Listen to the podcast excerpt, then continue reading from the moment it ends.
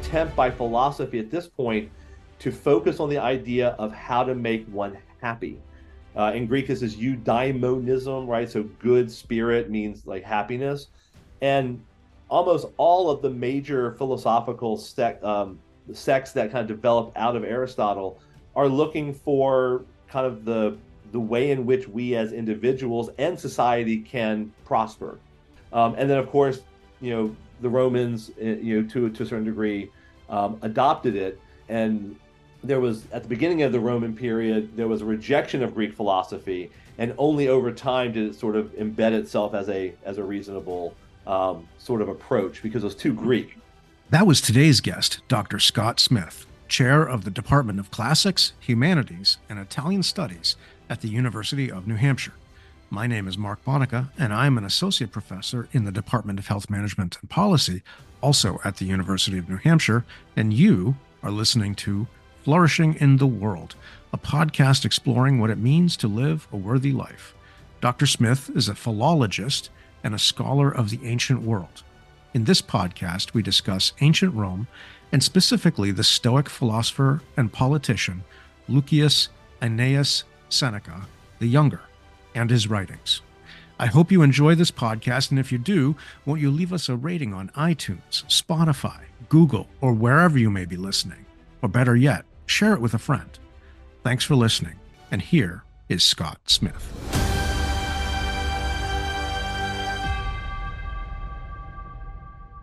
Welcome to the podcast, Scott.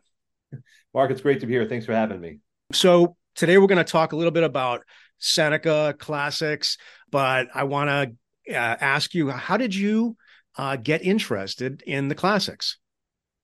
Well, it's a you know I call myself the accidental professor for a reason, and it goes all the way back to uh, sixth grade in a place called Mechanicsville, Virginia, where I was living, and we were brought in. This was the this was the elementary school last year, and we were going to go into middle school, and you we were sat down in front of this table with these really old computer like large sheets that have like holes in the side for the feed you might remember them yeah yeah, uh, yeah a lot of people feeds. probably have yep. no idea what i'm talking about but um and it was like you know pick your courses in middle school this is a big jump you get to kind of choose some things and so you know you took your you know math class you get a science class you get your english class and then it's like you get to choose a language and i was I mean, I was 13. I had no idea what was going on. I didn't know what languages were and I said, you know, which one's the weirdest, just to kind of like just have some kind of criterion to choose. And they said, oh, probably Latin because it's not spoken anymore. And so I, I took Latin. Um, the the the next phase is when I was in Latin class for the first four or five weeks, I wasn't really into it. I was just a typical 13 year old trying to figure out what's going on. And then my teacher put a test in front of me and the test was not expected by me. I had no idea a test was coming. So I and and this is a warning to people: um, don't uh, first of all uh, fail to pay attention, but also don't cheat because I literally looked at, at my next my next door neighbor's papers. I had no idea what was going on with this language. And of course, the teacher, I was a bad cheater. She saw me. She told me, please come up to the front. I white knuckled my paper up to the front of the room. Um, and she never said a word ever again. Um, but I got super angry as kind of an angsty teenager. Um, and so I wanted to prove to her I didn't need to cheat. So I, I, worked really hard to learn this weird language. I spent my you know extra hours like studying these weird forms. For the listeners out there, Latin um, uses endings on words to determine the meaning and the structure, not the order itself. So I spent a lot of time doing that. Um, and then I went to college where I, I learned ancient Greek.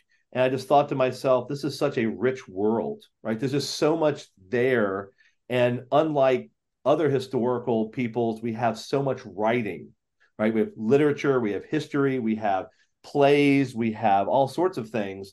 And then the history of the Romans took me, and then the Greek philosophy took me. And when I got to graduate school, I decided, you know, this is kind of thing I want to do. And I want to be around young people who want to learn it as much as me. So that's kind of the, you know, in a nutshell, it's really you know a, a, series of things that happened that led me to this wonderful life that I have. That's great. Um, now, in our in our kind of preparatory conversations, you said you are actually a philologist. So, yes. what is that, and how is that different? Because like that sounds like a philosopher. Um, so, what what is a philologist?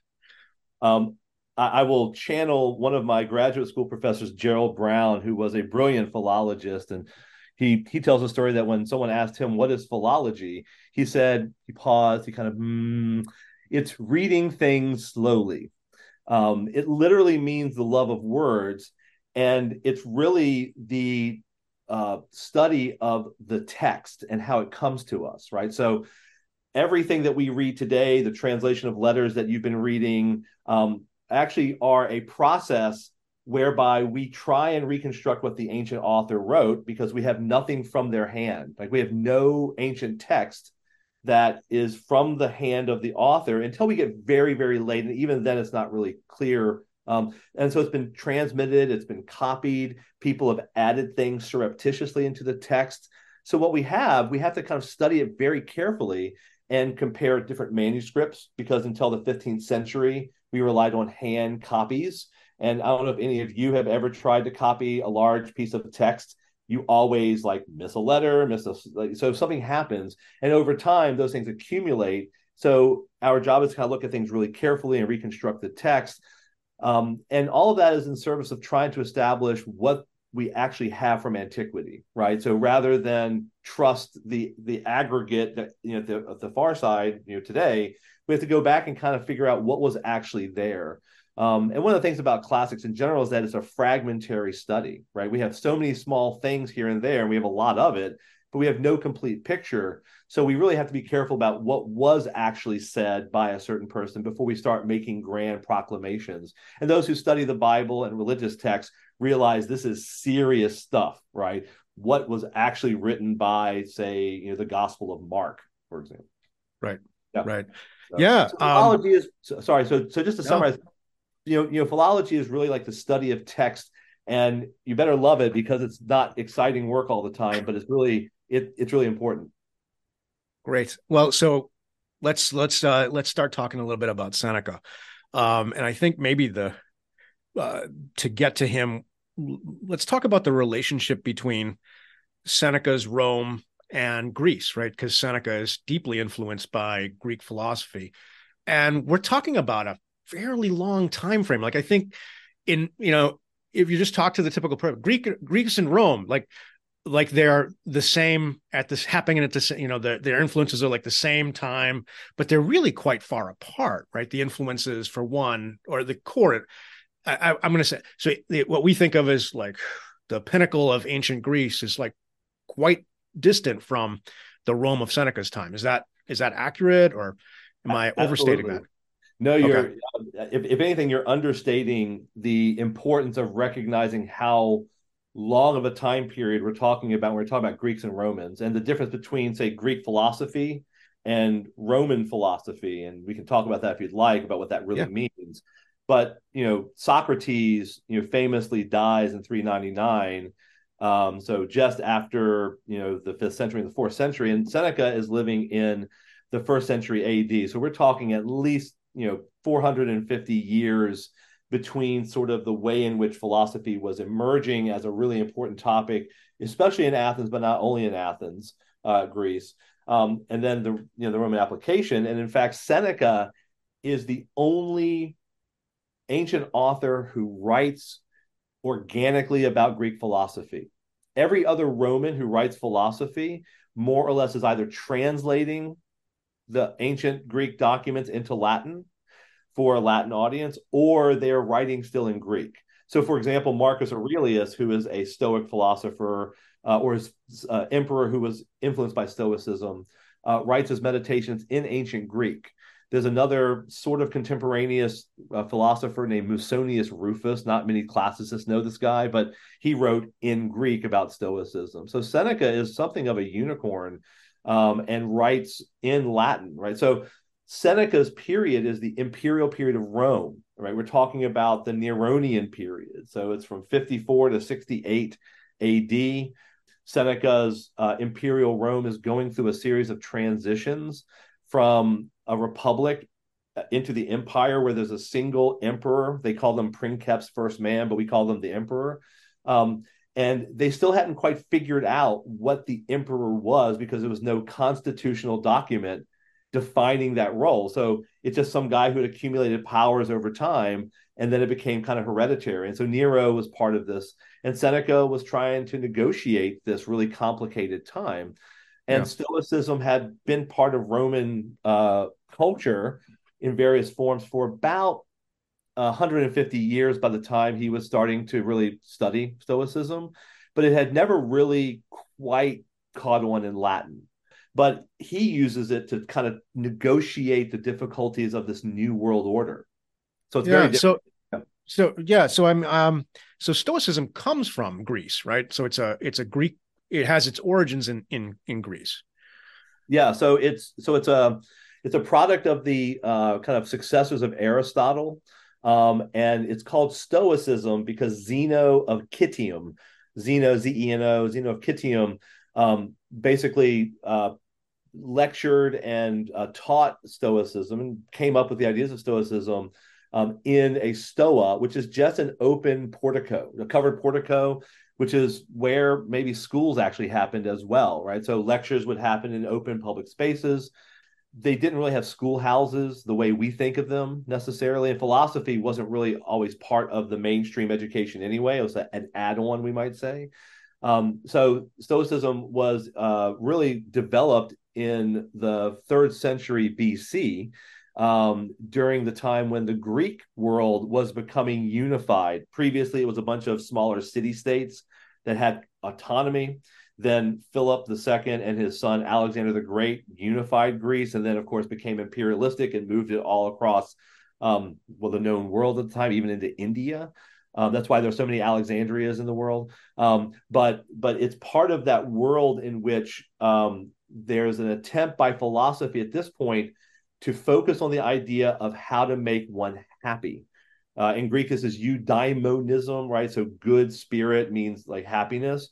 And almost all of the major philosophical sect, um, sects that kind of develop out of Aristotle are looking for kind of the the way in which we as individuals and society can prosper in many ways. Um, and then, of course, you know, the Romans, eh, you know, to to a certain degree, um, adopted it. And there was at the beginning of the Roman period, there was a rejection of Greek philosophy, and only over time did it sort of embed itself as a as a reasonable um, sort of approach because it was too Greek, right? So that too Greek. okay. Thing, you know, the Romans are worried about these you know, these Greek ideas coming in.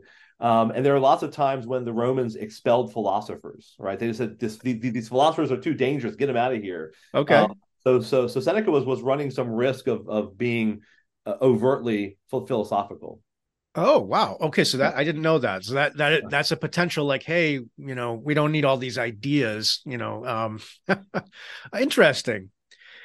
And and kind of going back to like you said a lot of the a lot of the Romans, I mean Marcus Aurelius, the emperor, who comes a little after Seneca, right? 20 30 years. Uh, so so he's actually a little bit later than that. He's in the uh, mid to late second century AD. Oh, so he's about oh. hundred years afterwards. Yeah, he's hundred years. Okay. Yeah. So so Marcus Aurelius was the last of what we call the good emperors, and um, so yeah, so it's it's it's it's quite a bit of time afterwards. So I my, my point uh, or the point I wanted to draw out was he's writing in Greek. So mm-hmm. there's something about Greek, um, Greek idea, even though you're saying like you can get in trouble for having too many Greek ideas, and yet they kind of love Greek, uh, Greek, all the all things Greek. It seems like, right? I would, so the only way to describe this is a love hate relationship, uh, honestly. So so so the Romans conquered Greece militarily, and Horace famously said, "Yes, but the Greeks basically conquered Rome with its literature and arts." Right. So so the Romans like gradually, and you know, at first it was kind of like in private, like they would go to a Greek like villa uh, in the countryside of Rome, and they would do Greek things, and they would come back to the forum, and they would be very Roman and you know not you know straight to the facts. I'm I'm, I'm simplifying things, obviously, uh-huh. But but you know over time, like Hellenistic views and Greek views started to become more and more acceptable, even though there was always worry about um, radical ideas, especially ones that threatened the emperor, right? So anything that seems like it could be threatening the emperor um, is seen to be dangerous. And of course, the Stoics are all about freedom. Like Yeah. freedom and emperors like don't necessarily mix if emperors are worried about their own station, right? So their talk about resistance, Stoics you know, resisted the imperial order because it was not very stoic, right? They're dangerous, so kick them out. So Hmm. there's um you know a danger, but you know if you're the emperor and you're writing philosophy in Greek, there's no threat because you've already accepted that, right?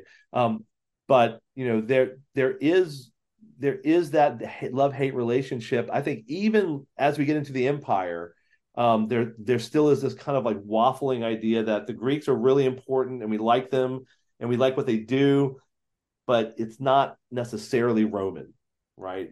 And eventually they kind of merge together, but you know, you know, it's a Yeah. process. Yeah. That's cool. I mean, it makes me think of the Renaissance and you know, and the emergence of the Vulgate. I think is the right word. The the you know people starting to write intellectually. They uh, anybody who was an intellectual wrote in Latin Mhm. in the you know pre-Renaissance, and it was the beginning. You know, um, was it Petrarch or, or some some of the early Renaissance Italian poets started to write in Italian as opposed to in and I'm probably getting this the wrong. Maybe it's not Petrarch, but somebody there. There's a beginning to start to write. Art, art, artistic and philosophical works in the local language rather than Latin. Yeah, so So the, the vernacular of Latin, exactly. So Dante is a famous example. Okay, right? Dante, right? That, you know rather than writing an epic in latin you write an epic in italian and it's quite beautiful and um so yeah so it's a it's a departure um yeah it's so- similar. That's kind of my point. Is it's is, is it a sim? Is it so? You as a philologist, is it a is it a similar thing to that that you've got Romans writing in Greek, and then later on we've got to make this break from, you know, from Latin to to the to the to the local languages. yeah I- you know I, you know i think that the that the central concept here is kind of an authority like like where's the Uh-huh. authority and i and i think that for so the ancient world the authority of, of philosophy is greek you can write in latin you can translate in latin and, and we can talk about why, why seneca is kind of weird in this regard but if you're going to write greek you know your philosophy you're going to write it in greek. If you're going to write an epic in latin you're going to write it you know epic and write in latin in the renaissance until something breaks and therefore you have a different authority right? And so i think that there are these shifting um you know controls in some way about what is the legitimate language or register uh for for these intellectual achievements. So I, so so i think you're onto something. I have to think about it more but yeah i think Okay. You know where where's the authority lie in terms of the language of choice that that that one chooses to use That's interesting. I, uh, uh, I mean, I just kind of came up with that as we're talking, and uh, um, but well, let's um, you know, so Seneca, he's born in four BC, right? Or as far as we know that that's Yeah. our best guess yeah Okay. So so the Roman Republic falls in 27 BC. So he is living in a time when people still remembered the old Mhm. days. Yeah. And Um, yeah, so so he was born in Spain, um, Right, To okay. To to Romanize Spaniards. So he's he's Roman, but but he's from Spain, and he he comes to Rome um, in his early life to get an education in a center, you know, a more intellectual center, um, and he's he's getting there uh, as he is um, you know, as the emperor position is is solidifying and is being transferred to other emperors, right? So Tiberius succeeds Augustus, who was uh, the emperor and the longest reigning emperor of all time when Seneca was born. He uh, is a teenager under Tiberius from 14 to 31. Then, when Caligula, sorry, 37, when Caligula comes into power, and many of your listeners probably have recognized Caligula as being represented as a crazy emperor. Um, he was probably not crazy at first, but suffered some kind of disease. But Hmm. Seneca had basically in Rome made his uh, his fame as a lawyer, and his reputation had boomed.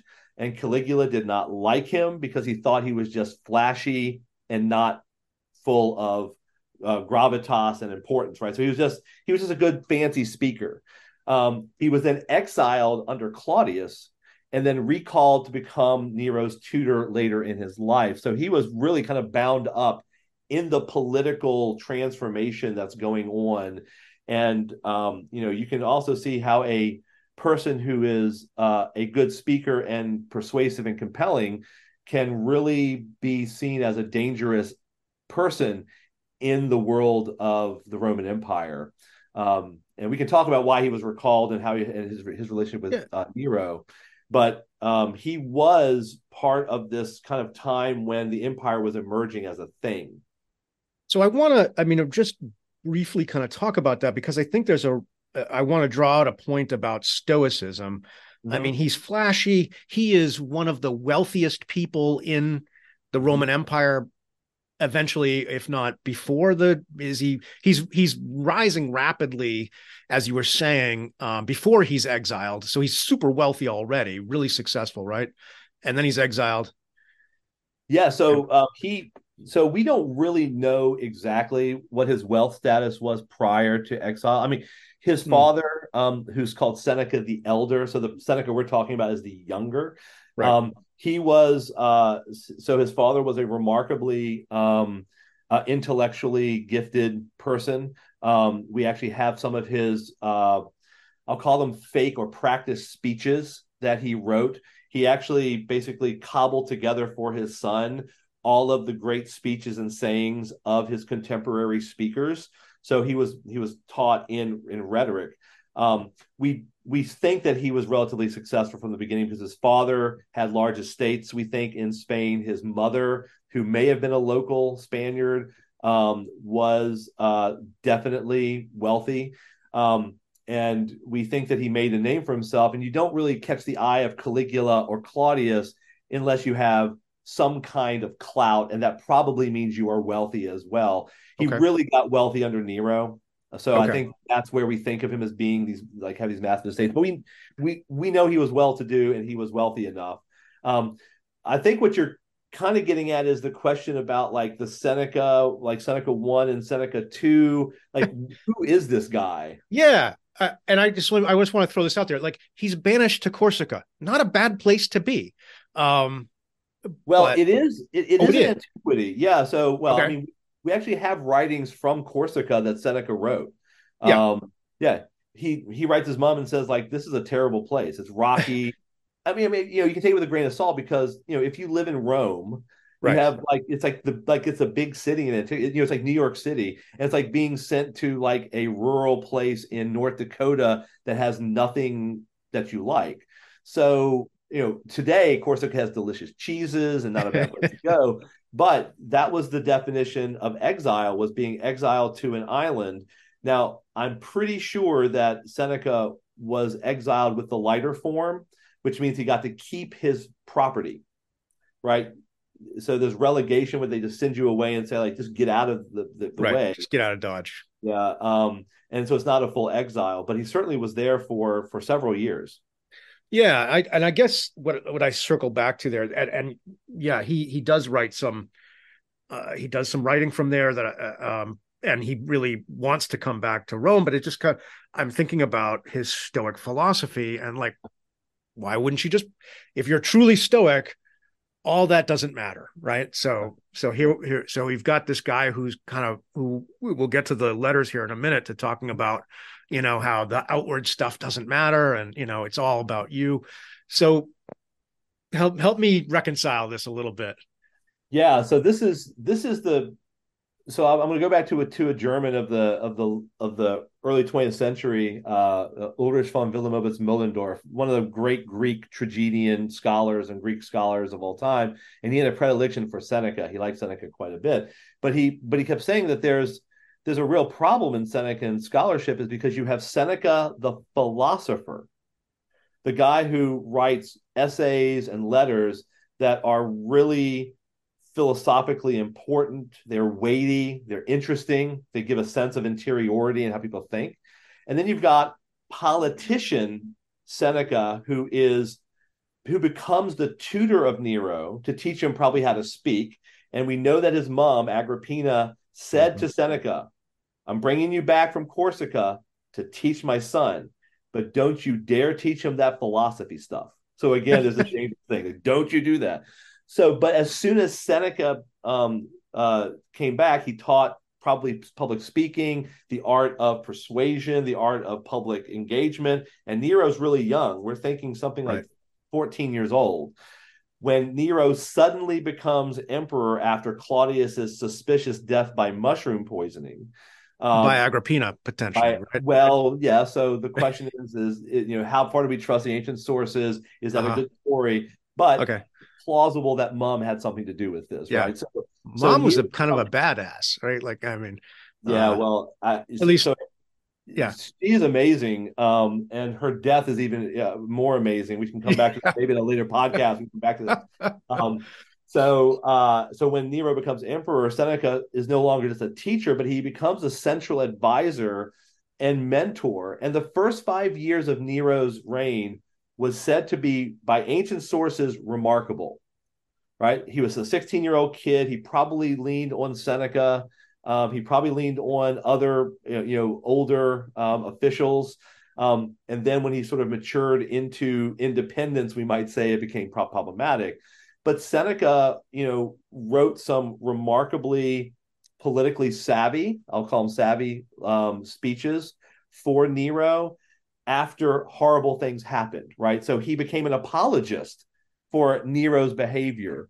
And I can't imagine being in that situation where you had to moderate uh, a teenager's impulses um, in order to make sure that the Roman Empire doesn't fall apart uh, underneath him.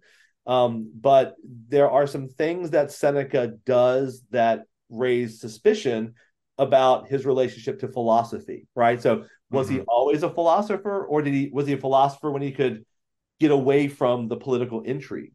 So I'm not sure I know that because Seneca's philosophical writings are not easy to tease out in terms of are they orthodox? Do they follow like the Greek philosophical stoicism?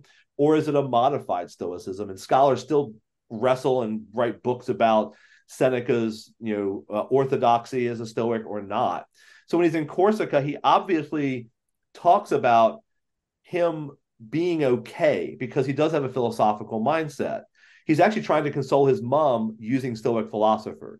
Like, mom, I know you're sad that I'm in exile, but hey, like I can deal with it. It's a really terrible place, right? But I can manage, right? So don't worry yeah. about me. So there is a stoic uh, uh, underpinning to this, but the information he tells us about Corsica is not good. Like it's definitely yeah. not a place. Right. you know, it's not a vacation. Yeah, yeah. Like you can, yeah. Um, who's the? Was it like? Uh, I'm thinking of Consolation of Philosophy. It's like a fourth yeah. century. Um, like uh Boethius. Boethius. Yeah, the, the later consolations. Yeah writing from a prison, right? So like, it, and the art, the art, you know, yeah, I can make this do, but you know, all all the things equal, prefer not to be in prison. Um, yeah. yeah. All right. Um. So he. So I mean. I, we don't have time to talk about uh, the reign of Nero, which is fascinating in their relationship, but but things kind of go bad. Uh, Nero's a bit of a of a, a, a he's a he's a kind of a crazy guy. Um, loose cannon. Let's say loose. Loose cannon. cannon. That's a good. Yeah. Uh, and Seneca eventually gets on the wrong side of him, and what what do we? How does that all end up? Yeah. So so so Seneca, um, you know, is is asked, and I, I don't understand this quite how this works. I think it's um, you, you don't really have a choice. He was he was asked to commit suicide um, by by Nero, and um, you know things started to kind of turn sour when Agrippina was murdered when the leader of the Praetorian Guard, Burrus, was uh, who died. Um, and then Seneca eventually realized how terrible things were. So he kind of retreated and asked Nero to allow him to retreat into privacy, right? So Seneca wanted to get out of the politics, but eventually Nero asked him to commit suicide. And um, he does so. so it's very Socratic. So it's like Socrates. And Tacitus, who is a historian who wrote about the Neronian times, gives a great kind of story about this, and one wonders whether or not this is accurate or it's embellished. And I think it's the, latter.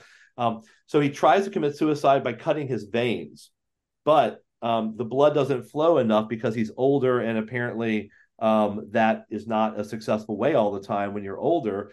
So he had hemlock prepared, right? And Socrates dies by hemlock. The hemlock comes to him, and he then, while he's dying, philosophizes at the end of his life, like Socrates.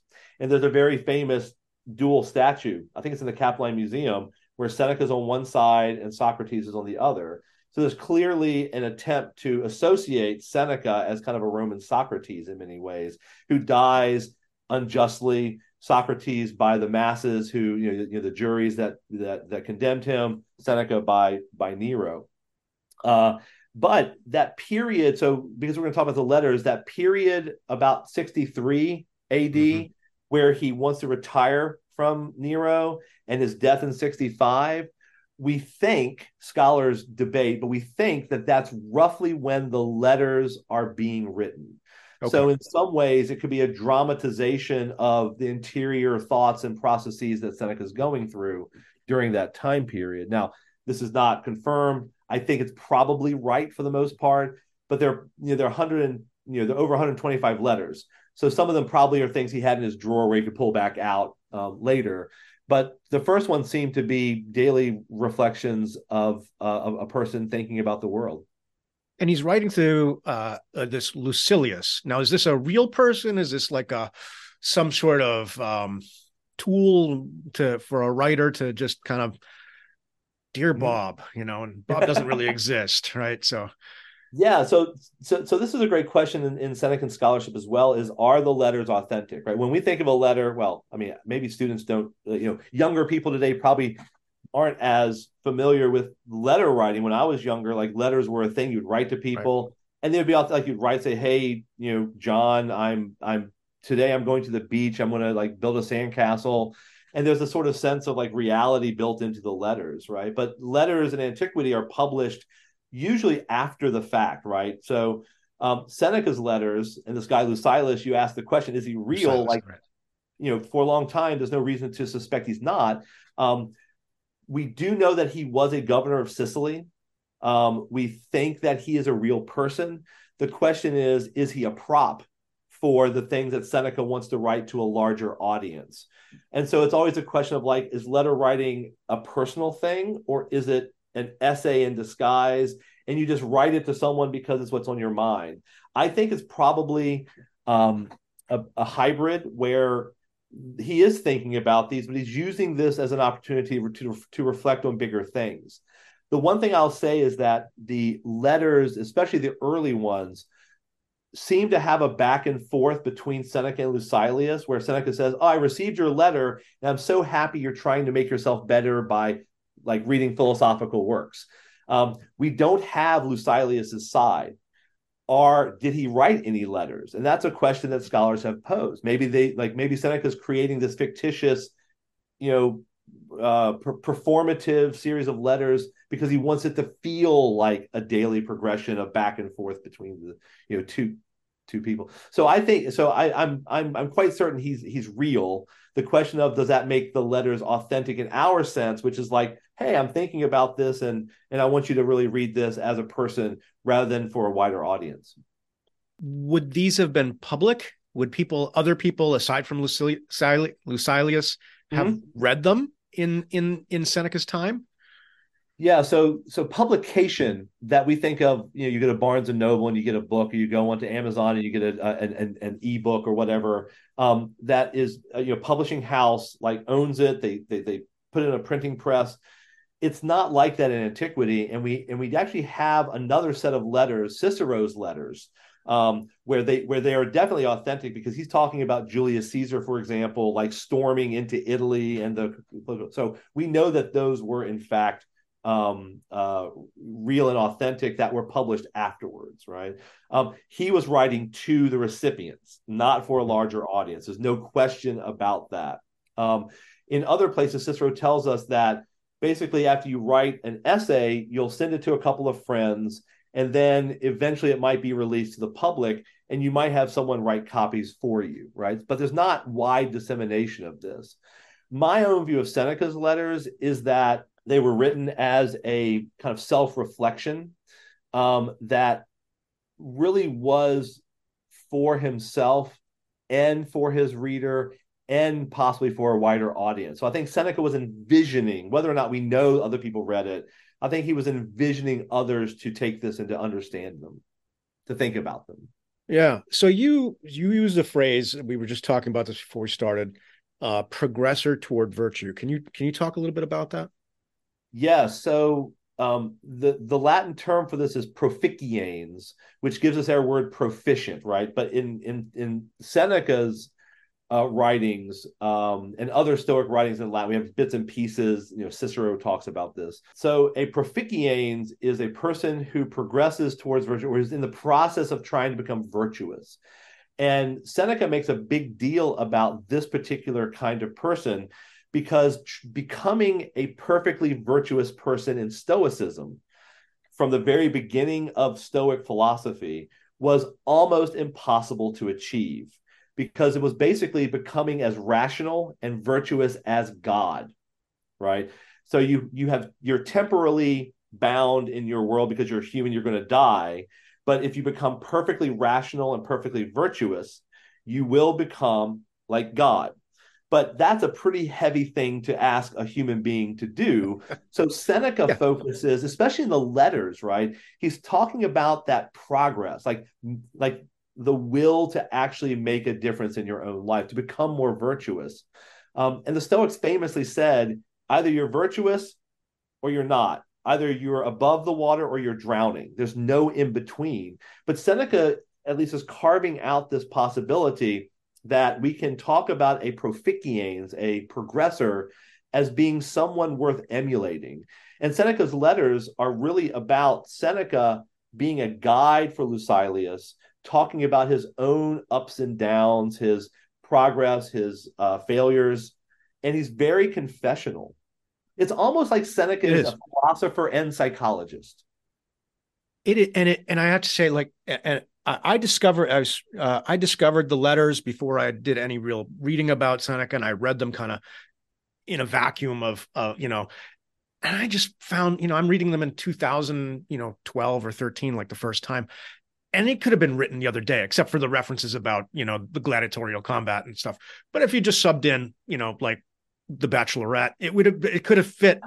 Um, yeah. you know, uh, uh, it can incredibly contemporary. Seneca is very modern, right? In in the sense that he speaks to people kind of timelessly. Um, and some of the things he talks about in society really sound familiar. There's a really great um, uh, essay that he has where he's talking about people who are so interested in luxury and not doing anything that they don't even know if they're sitting or standing. Right. And you think about the the amount of wealth in our society and some of the issues that we're facing. Seneca sounds very, very modern. And I think you're right that you you substitute modern conventions and modern entertainment, and you've got basically things we're dealing with ourselves. Yeah. Um, the the interesting thing about the letters is that the reason why we can't date them is because he doesn't talk about Nero. He doesn't talk about much of anything. The only really dateable thing we can uh, put put down is there's a fire in the city of Lyon that we can date to a very, and that's the only date we. So he's really talking about ideas and problems and interior reflections, um, and that can apply anywhere right? No matter where you are, your interiority is your own thing. And the Stoics were really interested in your own interiorness as the locus, the place for your happiness, right? So no matter what happens outside, you can control your interiority and you can choose in some ways. I know this is, I'm, I'm simplifying, you can choose to be happy whether or not you have limbs, money, status, importance. So the interiority yeah. is the thing. Right. Well, let's talk about a few of the letters. Um, uh, uh, I, I, mean, this is an awesome conversation, but I really do want to, us to give some uh, give some teasers to potential readers because I, you know, I think everybody should read this uh, collection. So you wanted to start with with the letter number five. Um, mm-hmm. So, t- what what is uh, what's the theme of this letter? Yeah, so so letter five um, is about the way in which philosophy ought to be plied, right? How how should we be a philosopher in the city of Rome? And one of the things that um, Seneca does is he's he's actually advising Lucilius how to be a like how to do your stuff, how do you become a philosopher? Um, and he basically says like I'm really excited. The opening of the letter says I'm really excited that you're trying to improve yourself daily. And the early letters are all about daily improvement. And he says, I want you to keep doing this, but I want to make sure that you're not trying to do this to become famous or known, but rather for your own self, right? So your own progress, like you're like the whole point is you getting better, not, hey, I'm a philosopher, I'm doing awesome stuff, right? Look at me. Exactly. And one of the things about philosophy in Rome is, as I mentioned, like there's like a there's a little like a, a concern about philosophy. Um, and so uh, apparently the name philosopher automatically like evokes in the image of Romans like weird people doing weird stuff um, for becoming known. And so he says, I'm going to read a passage if you don't mind. He says, um, Don't make your dress or mode of life conspicuous right? Rough clothing, an unshorn head, shaving your head, an untrimmed beard, militant scorn of silverware, a pallet spread on the ground, and all the other perverse media of self advertisement you must shun. Because the mere title of philosopher, however modestly worn, is hateful enough to the people, right? What, what if we should begin to take ourselves away from the ordinary stuff of mankind, right? Basically, we should look like everyone else on the exterior, but change yourself on the interior to become better, right? So we shouldn't just like reject wealth. And the Stoics are very happy to say you can have all the money in the world if you don't need it, right? If you don't put any value in it. Because the Stoics believed that external things are immaterial for your happiness right? And by valuing things that can be taken away, you're setting yourself up for unhappiness, right? So if you say like, "Oh, I have all this money, I love money, money's awesome," and all of a sudden you go bankrupt, right? Like you have put too much value in that. The value is on the interior progress that you're making towards becoming self-sufficient. That's really right. what it's all about. Yeah. Right. Okay. It's a um, it's a great introductory letter for Seneca because it really does kind of talk about how philosophy and the Roman society can possibly work together. And so in letter seven, we kind of go on to talk about improvement, right? Mm-hmm. Absolutely. Um, and you said you have a, a, a Latin uh, section that you, would share with us. I, and I wanted you to do that because it's kind of cool to actually hear it in the. I mean, I'm not going to understand it, but uh, uh, but I'd like to hear it. Yeah. So, um, so first of all, I, will just give a little background to, lever, to, to letter seven. Um, it is very anti-stoic in its approach at the beginning. He says, "What he, he says to Lucilius, what do you think you should avoid? You should avoid the crowd, people, like a bunch of people out there, because people make you worse because their vices leak onto you, right? So basically, the idea is you shouldn't get involved in like popular stuff and popular, like the Bachelorette, for example. Right. Um, because that will in- infect you somehow. Because you're not perfected yet you're still a progressor you can still be infected by other people's vices right? So you're still you're still weak enough that you can be affected by all of this. And it's kind of unstoic because stoics believe you should participate in public life to a great extent where possible right? So removing yourself to an interior only life is actually a, uh, anti-stoic right but he then says, listen, I'm going to confess to myself that I too can also be affected by the world around us.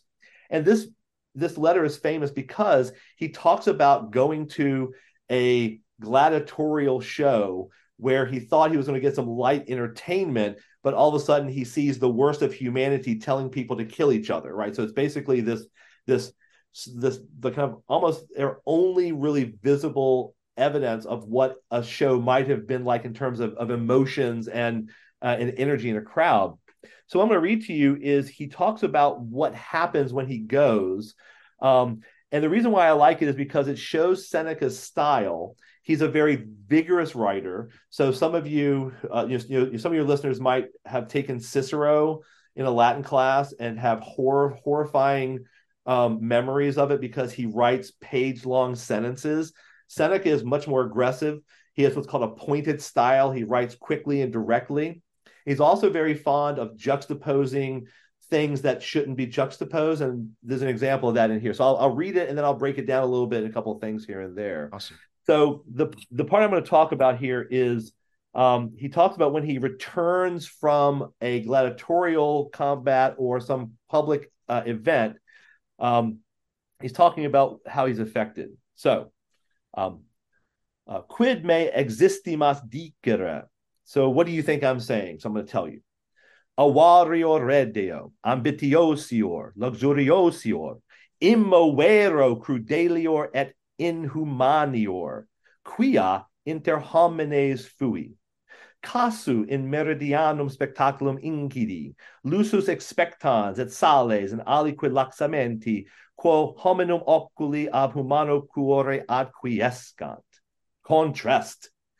Basically, all those eor words, like ambitiosior means I become more X, right? It's like more X. So I come back from these public engagements more greedy, more ambitious, more interested in luxury, right? In fact, immovero, I become more cruel and more inhumane because I was among humans.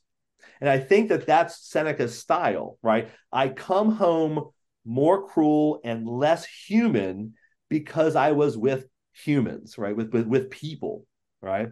And then he talks about how the fact he thought he was going to go have some fun at this thing, but in fact, it was the opposite. It caused him to regress in his mm-hmm. virtuous because he's been infected by the things that normal people put value in. So yeah, so that's that's a little bit of Latin for you. I know it's uh, that's awesome. Thank you. Yeah, yeah. I hear the consonants in that. I mean, it's a. Yeah. I mean, a lot of the romantic languages um, uh, have this, you know, a, uh, it's so much easier to rhyme and to get this uh, yeah. beautiful uh, sound.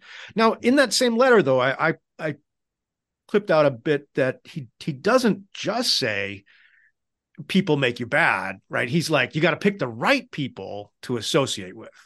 Right. So this is this is the the the crux of the letter is why is it the crowd turba turba is the word he uses. And turba in Latin is loaded. It means like mob.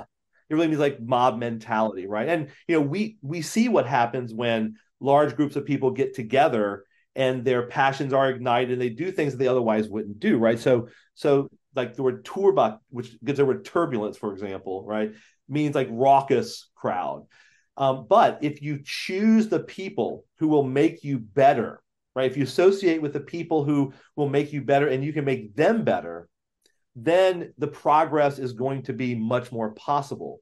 And the point here, which kind of goes back to the letter five, the first one we read, is that the the interior aspect of your life is the most important because the value you place on external goods is how you attain happiness. If you put your your uh, value on money, you're going to get disappointed at some point, right? Um, but that's what the crowd wants. The crowd wants the the the the what, what we may call vulgar things like money, wealth, status, entertainment. And Seneca is saying like there is better and higher goods out there.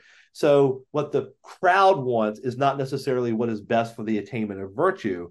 So you want to associate yourself with people make you better, not only the people who are around you now, but go back and read earlier people who already went down the path of virtue, like a Socrates, a Cato, a Laelius, all these names of famous Greeks and Romans who, you know, can help you attain virtue because even though they don't live around you, they can help you get there. So we're going to jump forward to letter 41. And this is where, so we were just talking kind of about virtue and getting to virtue by kind of following people who can help elevate you rather than bring you down. Uh, the mob would bring you down, right? So, so, so in 41, I think he, he, he starts to get into uh, some discussion about Stoic virtue. Yeah. So, um, you know, the question about Stoic virtue is, first of all, how do we define it? And what is it right? So the the discussion kind of starts uh, by by looking around you know what is it about uh, say animals or plants? What's their highest nature right? Like like what, what what's their goal? So for plants the goal is growth right? But for humans it's rationality right? So um, becoming a completely rational human is the goal for humans because that is what's in accordance with our own nature. So for virtue for the for the Stoics is defined as living in accordance with virtue or nature. They're the same thing. Nature and virtue are the same thing because the entire world is embodied by a beneficent divine presence, which in Greek is called logos, right? Or natura in Latin, nature. And so um, everything in the world is guided by this uh, spirit that embodies everything. Like rocks have a little bit of divine spirit, but it's, it's a low level of divine spirit. We humans have a lot of it, right? We're really like we're next to God, except we die. So the whole point about Stoicism is how do you reach virtue, which allows you to be happy? And it's by basically living in accordance with rationality. And rationality means you try and eliminate anything that causes you disturbance. So, are you hungry? You eat, not because it tastes good, but because basically you're trying to eliminate that kind of problem. And one of the ways that you can do that is by saying, I don't need to put my value in externals. And this is hard for most people. And even in antiquity, there were lots of critics of Stoicism. How can you live a life of happiness where you don't have legs, where you don't have money, you don't have any status, you don't have any control over your life? For the Stoic, it's if you are a completely rational person living in harmony with your own nature, your interior world will be virtuous and therefore you will be living in accordance with nature and therefore happy right? So our job is to use our mental faculties to reach that what marcus aurelius will call an inner citadel right? Your own like fortress of interiority so that you can become happy and that is really really hard for most people to agree with and aristotle for example the great philosopher of the greeks thought externals were really important, right? You, you you have to have some money, or you, otherwise you'll be miserable, right? So it's a very big difference between the two of them. But but that's what the Stoics believed, and that was a way to defend yourself against the the the vicissitudes of fortune. Okay, essentially, yeah. Now you had a note that talked about this idea of a person pursuing to or to live in accordance with his own nature. And you said that there's some scholarship kind of arguing about what does he mean by his own. Yeah so so the question is is like okay so i'm, I'm a human and uh so stoics tell me you should live in accordance with nature right? And that's very that's very big right? Like i should live in accordance with what the what nature has kind of determined for me. Um but then the question is that to live in, in accordance with one's own own nature implies that there's something about an individual uh, that is specific. And there are lots of writings in antiquity, especially in Cicero, about um, the the four masks we have, right? So basically, we have like a universal, uh, you know, you know, persona or or or uh, uh, kind of facet.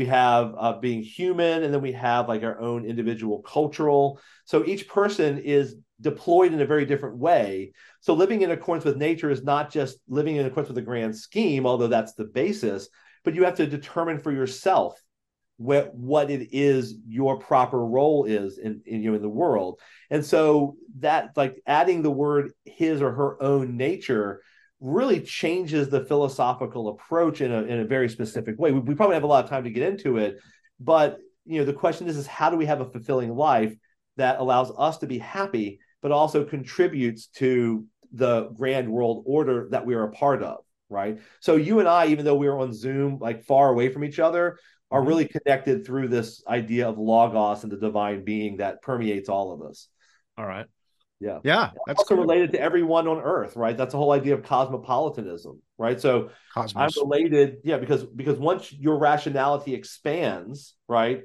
your human you expand to realize that you're not the only thing that's out there and eventually you become coexistent with the cosmos right? Now it's a big thing to throw out at the end of a podcast but all right. what stoicism has is like you become coexistent with the whole universe which is really cool that is cool.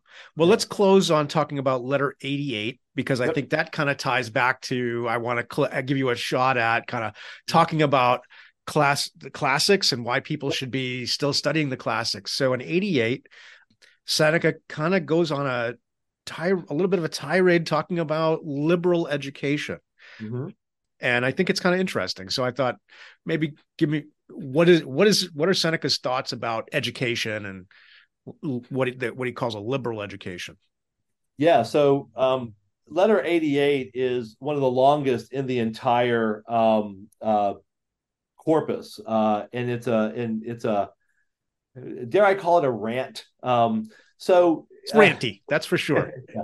So the uh, so the the term liberal arts uh, for listeners who are not aware of the origin comes from the uh, word liberalis in Latin, which means freedom. It has it, it's it's like liberty, right? So liberal arts are the ones that make you free. And um, you know, Thomas Jefferson was very famous of talking about um, education and knowledge of all kinds, right? Allows you to be self-determinative in your own life in a way if you rely on others to tell you how to think, right? So liberal arts are literally the things you learn and the education you get that allows you to act freely without being dependent on others, right? So, you know, not to put too hard, you know, high a point of it today, right? These things that we think of as philosophy and history and education and and and geography and and you know classics, humanities, right? they don't seem very practical right but they are in fact the very things that allow you to to determine things for yourself so that's my pitch for liberal arts generally.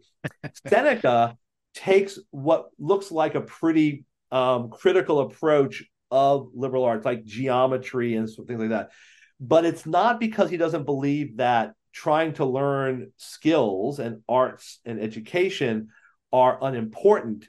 It's because the way that they are they are taught focus on minutia, small things here, things over here that aren't asking the big questions right? So, for example, he famously criticizes all of these scholars. And by the way, I'm feeling a little bit angsty myself here because I'm one of these, right? Right. He right. criticizes scholars who look into questions like Is Homer or Hesiod older? What was the name of Achilles when he was hidden among the girls on the islands of Skyros? Right? How many like you know, people were killed here? All these small points about literature that don't matter. He says, listen, if you want to actually make a difference, teach me not where Odysseus wandered in the world because of the question like did Odysseus wander around Greece in the Atlantic Ocean and at North Africa area right teach me how to stop wandering today right so his point is we really have to focus on how education focuses on the art of living better as well right? So yes you need to learn basic skills in geometry and reading but it's not just to pick apart little things that don't matter but should contribute to human happiness not only on my own scale but other scale. So if anyone is interested in thinking about like big questions and why we need to ask them in in schools from kindergarten to college go read letter 88 and allow yourself to think about all these big questions because it really is thought provoking in a number of ways I want to I want to share one passage that I particularly like. Um, mm-hmm. and so Seneca said in my translation, he says, "Why then do we give our sons a liberal education? Not because it can make them morally good, but because it prepares the mind for the acquisition of moral values. Mm. So it's kind of going to your idea of like, it's not, we're not teaching you to memorize all the cases for the subjunctive or whatever, right? Mm-hmm. It's, it's, uh, it's, um, it's to, it's to, to kind of deal with this raw material. Um, yeah. that, that we are. Yeah. Yeah. So, so it's a stepping stone, right? So, so we need powerful education. We and by the way, I, I, think that Seneca would say yes, we do need to memorize, and I think that we need to have more people who have control over facts and that sort of thing at their fingertips. But those are preparation for the really big questions that we, you know, we still haven't figured out everything. Like that's why humanities matters because we're still wrestling with fundamental questions that science will never, never, never answer for us. No offense to scientists. Yeah, you know. um, all right. So this was a quick whirl whirlwind visit to Seneca and uh, just wonderful. Thank you. Uh, I hope we can do this again, maybe go in some more detail on some of the other stuff. Um, uh, but uh, I want to give you a, a, second to pitch uh, why should somebody, young person coming to uh, graduating from uh, high school today, go study Latin and Greek that mm-hmm. outside of the Vatican people aren't really speaking anymore? Yeah. Uh, well, yeah. Ancient Greek, obviously, not yeah. Uh, yeah. So, I mean, there, there are, you know, first of all, I want to dispel a notion that a lot of people have, which is you are destined to an economically poor life if you study philosophy or classics. Um, I'm famous for saying philosophy majors outperform every other major in college in mid-career salary except engineers, right? Philosophy, the thing you're like, well, it's big. It's because thinking in complex ways, having control over facts and being able to marshal arguments is really important, right? So, so just let's get those classics and history and philosophy. They have fine career earnings. It's not as if you're going to end up, you know, in the proverbial flipping burgers category uh, because you are trained to think in very powerful ways. And I think we underestimate that, you know, in our educational system. I also think that we don't need to have millions of classics majors, but we ought to have people who are interested in every facet of the human experience, right? So even though you know we don't have Persian here, right? We don't t- you know teach Persian, right. ancient Persian. Think, right. yeah. I think somewhere in our education system, someone should be able to study things that are not immediately practical because that's like the fact that what we do is not pertinent or practical in any conventional sense is why they're so important in some ways, right? The active idea of thinking about stuff, intellectual pursuits is really important. Now, I will say that classics is going through something of a um, a crisis, right? There is a self reflection about how classics has been co opted into various um, racist organizations, and the fact is is that classics has a lot of baggage. But I still think that the fact that there are powerful ideas that we can look at people of incredible importance like Plato and Aristotle and their ideas ideas are more important than facts on the ground in some ways. And I think we need to be doing more of that. And you can get that studying another language like German. You can do it by doing classics. You can do it by doing humanities. You can do it in a variety of ways. But this is one of the ways that you can get at really important things. And as my colleague Greg McMahon says, the stuff we teach is kind of the coolest stuff in the world. And you get involved in it in a way that is just compelling. So once you kind of do it, if you like it, you're going to love it. There's not a lot of people who go in there and like it and don't really get into it. There are a lot of people that I think would major in it if their you know pressure from their parents or culture um, didn't tell them they couldn't do it. I see it. I see. So let me make my a little bit of my case uh, uh, along what you're saying. If you haven't read Seneca, if you haven't read Plato, um, even in the in, and even in English translation, you are missing out on so much of what our society is built on. Like these are found mm-hmm. to me, the classics are foundational building blocks of Western culture. That's just to me. Yeah, I, I, I agree with that. You know, I you know I think the important thing is is that we have to recognize that our Western cultural roots are real and are problematic, but they are real, right? And we have to recognize that we ought to be interrogating this, right? We should be re-interrogating these big ideas continuously. And we just have such a rich body of material from these peoples um, that I think it's important for us to go there in addition to other places, but we should definitely continue to do it. Yeah. Um, and you know, I I I love the the relationships I have have with my students. Um, you know, I get invited to their weddings. It's great, and they're doing great. Like it isn't as if they are struggling, and so yeah. on. So so it's not as if you know that is a you know a a a choice that that you're, you're going to regret. I'm going to ask you since you confessed to me that you were philosophy major. Right? Yeah. Can you make the case for philosophy?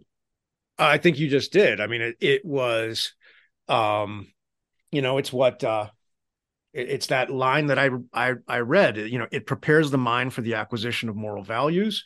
I think there's that, um, but I also think it's really hard. Like like you're you're dealing with texts that are complex, um, and ideas that are are difficult to kind of wrap your head around. And I would say, you know, taking that and having gone into a um, you know into a managerial profession, mm-hmm. I spent a lot of time reading difficult texts to understand what's going on in my in my world and i think i could say that training that i had you know in reading plato and aristotle uh, i could you know it, it was the same mm, toolkit if you will uh, even though you know this I'm, I'm thinking of like regulations and things and just kind of holding these complex ideas in your head uh, uh, is, is and manipulating them is the kind of training that I think you get from the humanities, particularly yeah. philosophy, mm-hmm. um, but but the other pieces as well. Yeah.